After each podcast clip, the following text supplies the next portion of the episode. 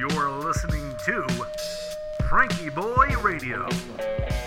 that the only thing we have to fear is fear itself. Letting America take a deep breath. Ladies and gentlemen, this is your captain speaking, Josh Urban, and welcome to another Starship edition of FrankieBoi Radio. It's time to take a sky tour. Move over Burl Ives, singing about your trip across the Milky Way before you start singing Rudolph or whatever song it was. We're going to take a trip across the Milky Way right now. I'm out in my front yard with the telescope. Can you hear the katydids? You'll notice they're singing slowly, which means the temperature is cooler and how nice it feels after a rainy day where I got my table saw. It's awesome. It is awesome. More on that later. The skies have cleared and the Milky Way is glimmering faintly and softly overhead. And I thought, well, let's bring the scope out and take a sky tour. So I want to show you in audio form what's going on. And you might say, well, you know, it'd be nice to be there. Well, yes, a lot of things would be nice. You know, I'd like a Ferrari too. But sometimes with astronomy, this has happened with my family members. I've dragged them out into the cold and said, You've got to see this. It's amazing. And they look through and they're like, Oh, I see some dots. Right? And this is not knocking them. All it looks like is dots. So sometimes it's nice to have a buddy explain what you're seeing. So I know it would be nice if you were here to see it visually, but sometimes the audio is nice too. So we're going to look through the eyepiece and journey far, far away about, well, for your reference, a light year is the distance that light can travel in a year. And light goes really fast, it goes around the Earth seven times in one second. So it can travel about six trillion miles in one year. Six trillion miles to get a feel for how many a trillion is. If you have the Oxford, the Compact English Dictionary, which is a large volume, but the print is really small and you count up all the letters, not the words, the letters on one page, you get about 50,000 letters per page. So a billion is about a book and a half of these. A trillion is a stack of dictionaries 573 feet high, if each letter is a mile. So 6 trillion would be six stacks of these. That's one light year. Remember, the average car, if it lasts 200,000 miles, would last for two pages of this dictionary, right? 50,000 letters on each side, two pages. Two pages. And light travels a stack of dictionaries, 573 feet high, times six in one year. That's one light year. So, you can add six trillion to whatever number that I say. So, first up, move the scope around. Oh, yes, okay. So I lean over, I got the the telescope that I'm using is a 12 and a half inch reflector mirror here. Beautiful mirror. Gift from a good friend of mine. Just, it's an awesome scope. It looks sort of like a snowman. Or if you took a giant bowling ball and hollowed it out and put a telescope mirror on one side and then had this whole system of metal poles and then you had this eyepiece suspended above it.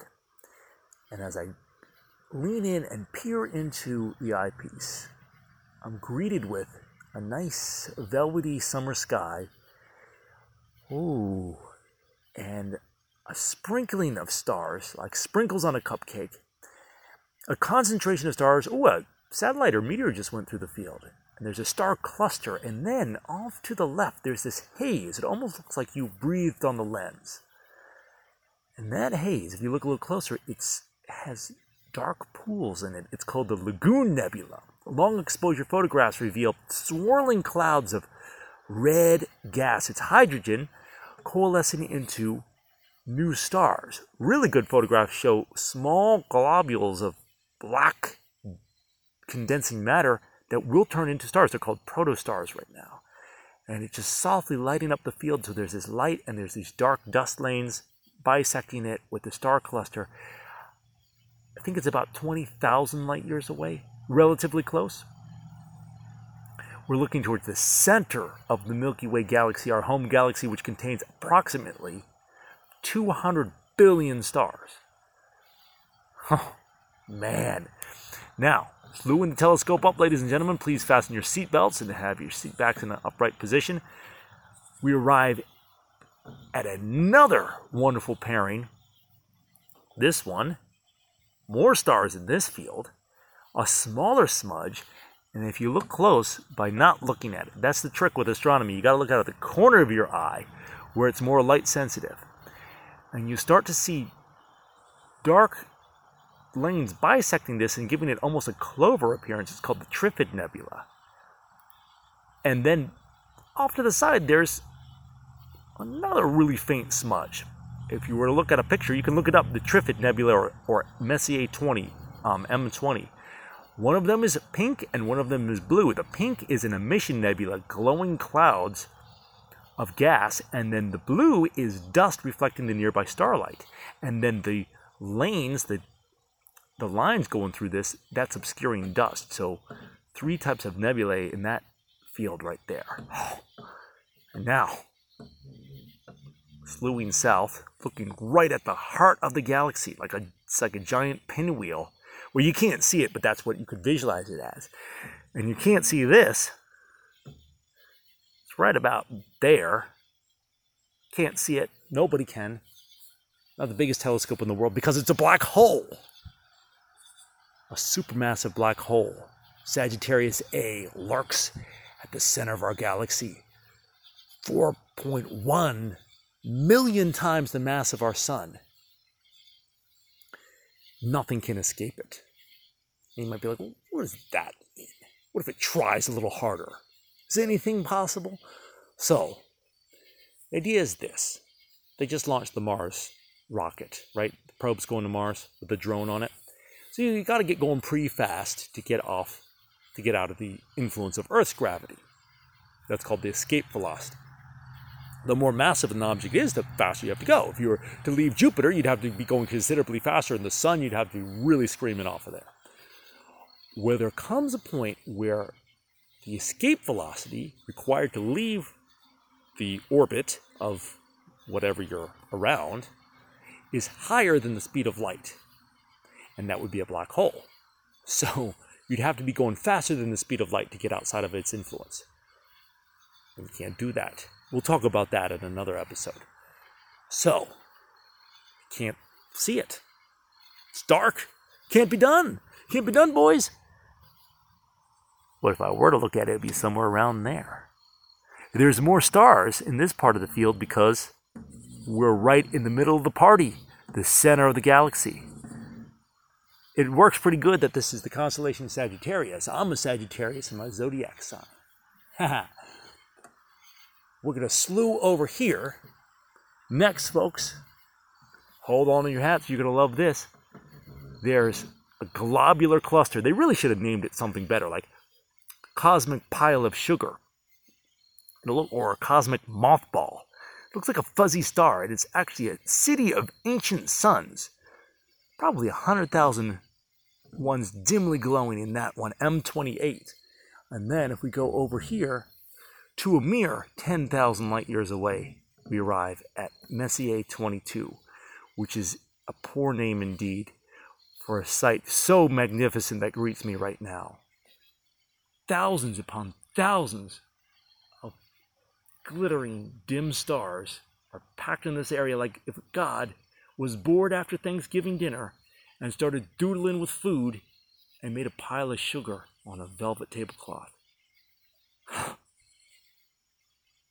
And that light has been traveling for 10,000 years. And that photon is hitting my eye, and you're hearing my voice tell you about that right now. As the katydids sing. What a marvelous world and universe we live in. And now, before we wrap up our sky tour and return back to Earth, on our way back into the solar system, let's just take a look at what Jupiter's doing the king of the planets. Oh, he's looking stripy tonight. See those four moons orbiting around? Now, there's many more than four moons around Jupiter, but we can only see four with this telescope. You have to go considerably bigger to see more. They're in a nice line, and you can tell that they're different sizes, which is pretty neat, giving it a 3D appearance. and those cloud bands. And well, you know what's also right near it in the sky, hugging the constellation of Capricorn, the sea goat. You haven't seen a sea goat before? Mr. Hula Hoop, there's Saturn. A couple of his moons around him. Two Titan, great place to look for life in the solar system right there.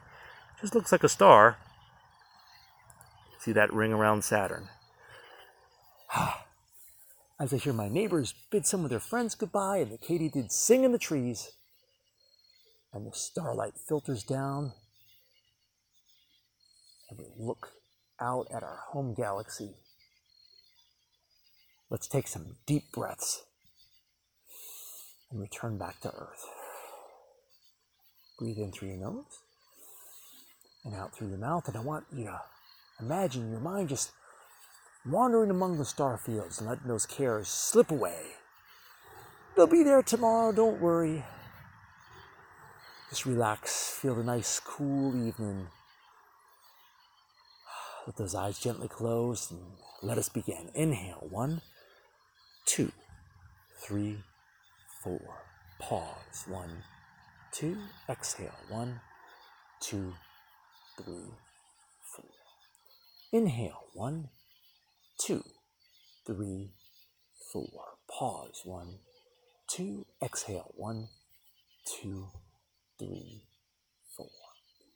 Inhale, one, two, three, four. Pause, one, two. Exhale, one, two, three, four. Inhale, one, two, three, four. Pause, one, two. Exhale, one, two, three, four. And now just continue that for a couple minutes as we listen to the katydids.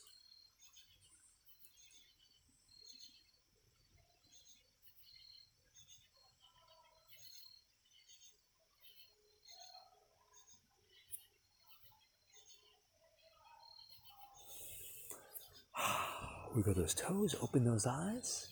I'm going to walk in, feet firmly on planet Earth, looking up towards my old friends, the stars, and waving at them and waving at you. Have a beautiful evening. I will see you tomorrow.